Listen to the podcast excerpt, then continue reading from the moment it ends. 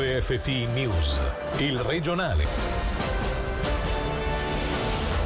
A Roma arriva la freccia rosso-blu, incontro tra il presidente del, Cons- del, Gran Consiglio ticinese e quello degli affari esteri del Senato, frontalieri e accordo fiscale tra i temi caldi.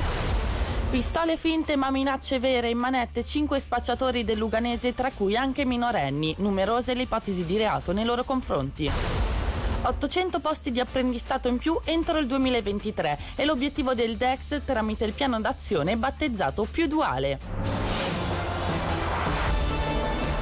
Buonasera dalla redazione. Il primo cittadino ticinese sta riuscendo a fare breccia dove gli altri non riescono. All'interno dello stallo creatosi tra Berna e Roma, così come tra Lombardia e la capitale italiana, su temi caldi quali accordo fiscale frontalieri, potrebbe dare una svolta all'incontro del primo cittadino ticinese Claudio Francella con il presidente pentastellato della Commissione Affari Esteri del Senato Vito Patrocelli, tenutosi in via informale a Zurigo a margine di un evento della Camera di Commercio italiana. L'incontro per affrontare dossier tra Ticino, Lombardia e Italia dovrebbe tenersi a gennaio. Sentiamo il presidente del Parlamento ticinese, Claudio Francella. Un incontro estremamente importante con il senatore Petrocelli. Chiaramente questo incontro ha permesso di discutere informalmente ancora di alcuni problemi che abbiamo sul tappeto tra Svizzera e Italia, Ticino soprattutto e Italia riguardo della questione dei campioni d'Italia, la questione dell'accordo fiscale, delle acque del lago Maggiore, nel lago di, di, Lugano, eccetera, tutti temi che abbiamo affrontato in un recente incontro con eh, l'ufficio presidenziale del Parlamento della Lombardia. Ebbene, con mia sorpresa ho anche appreso che sui tavoli di questa commissione degli affari esteri del Senato eh, questi temi non sono giunti ancora. No, mi ha dato un'ottima impressione, devo dire che lui si è chiarato molto favorevole. Sì, potrebbe essere una svolta, non sempre sono i parlamenti che decidono perché poi gli accordi sono firmati dai governi, ma credo che questo livello livello sia un lavoro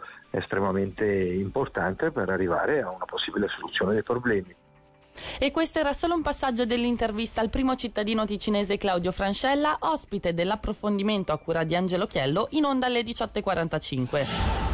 In manette settimana scorsa cinque giovani del Luganese, tra cui tre minorenni, tra le numerose accuse anche spaccio di droga e minaccia con una pistola da soft air. I dettagli da Davide Rotondo. Un ventenne, un diciannovenne, due diciassettenni e un sedicenne, tutti domiciliati nel Luganese. Sono stati arrestati mercoledì scorso accusati di minaccia, coazione, infrazione e contravvenzione alla legge federale sugli stupefacenti, nonché di infrazione alla legge federale sulle armi.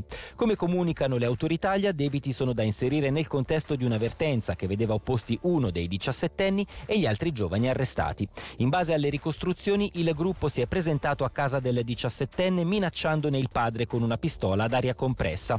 La misura restrittiva della libertà nei confronti dei due maggiorenni è già stata confermata, mentre l'inchiesta è coordinata dal procuratore pubblico Roberto Ruggeri e dalla magistratura dei minorenni. Le verifiche proseguono al fine di determinare la dinamica dei fatti e i rispettivi ruoli dell'attività di spaccio di stupefacenti.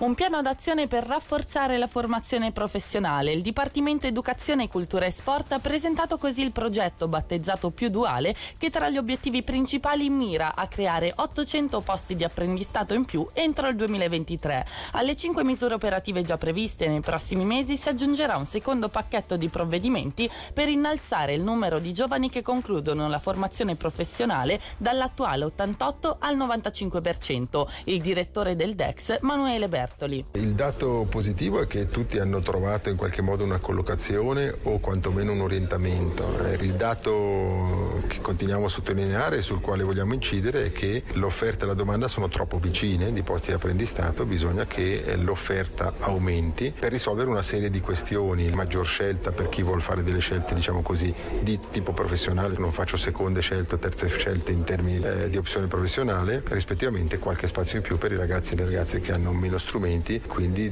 devono trovare anch'essi la via per eh, il consolidamento delle loro competenze.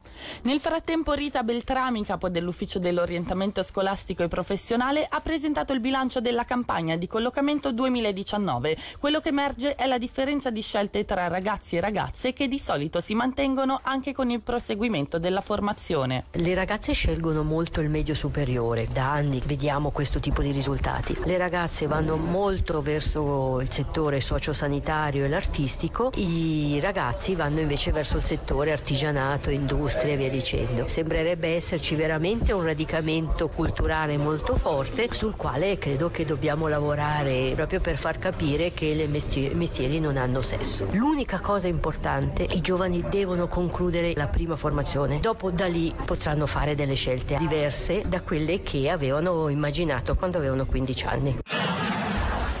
Tante novità sulle offerte, nuove piste da sci, un passo verso la digitalizzazione, numerosi eventi, ma soprattutto un, concerto, un concetto rinnovato di gastronomia. Sono le novità degli impianti sciistici di Airolo per la stagione invernale 2019-2020 che potrebbe iniziare già a fine mese. Sentiamo prima il direttore di Val Bianca SA Mauro Pini e poi il direttore marketing Andrea Rinaldi. La prossima tappa, passando dalla gastronomia all'offerta di nuove piste con una preschi con degli eventi. Questa nevicata di questi giorni ci rassicura, ci fa capire che la stagione dovrebbe partire a breve. Se questa settimana succede quanto la mette dice, quindi un ulteriore 40-50 cm di neve sopra i 1500, ecco che 23-24 oppure più tardi al 30 l'ultimo weekend di novembre si parte. Due prodotti nuovi, uno ski pass internazionale che permette di sciare su 111 o 114 stazioni in tutta l'Europa e uno ski pass eh, per la Svizzera centrale dove siamo entrati a far parte con altre 14 stazioni di sci. Poi le due nuove piste che apriremo nel corso della stagione e da quest'anno vogliamo anche coinvolgere tutta l'offerta gastronomica in questo nuovo concetto di servizio al cliente, emozioni ed esperienze.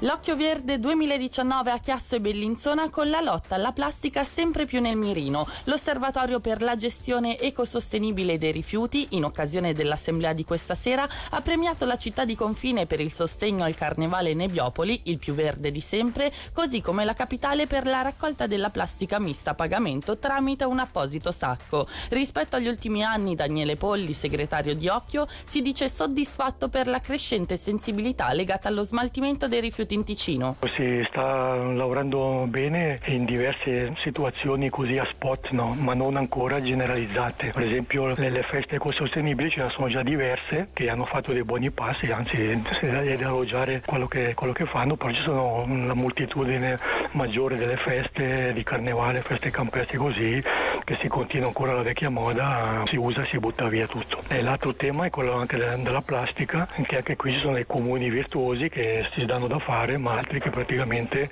lasciano correre, aspettano direttive dall'alto per cosa fare, ma intanto non succede niente. In questi dieci anni che esistiamo come occhio uh, si sono fatti molto passi avanti, però naturalmente il lavoro eh, dietro c'è stato, è stato abbastanza duro a far capire, però siamo contenti di quello che sta succedendo al momento.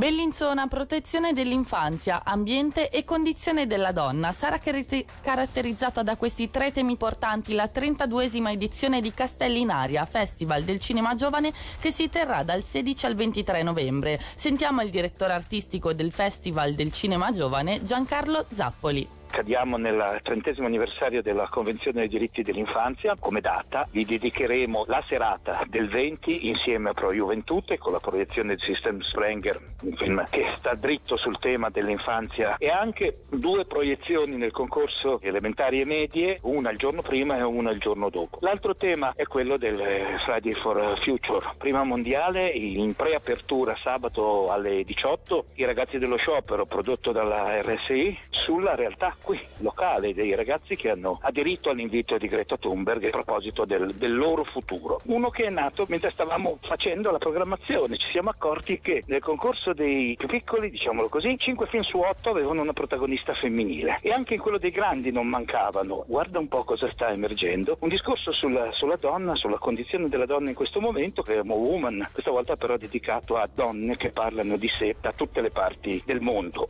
E per oggi dalla redazione è tutto, grazie dell'attenzione e buona serata. Il regionale di RFT, il podcast su www.radioticino.com.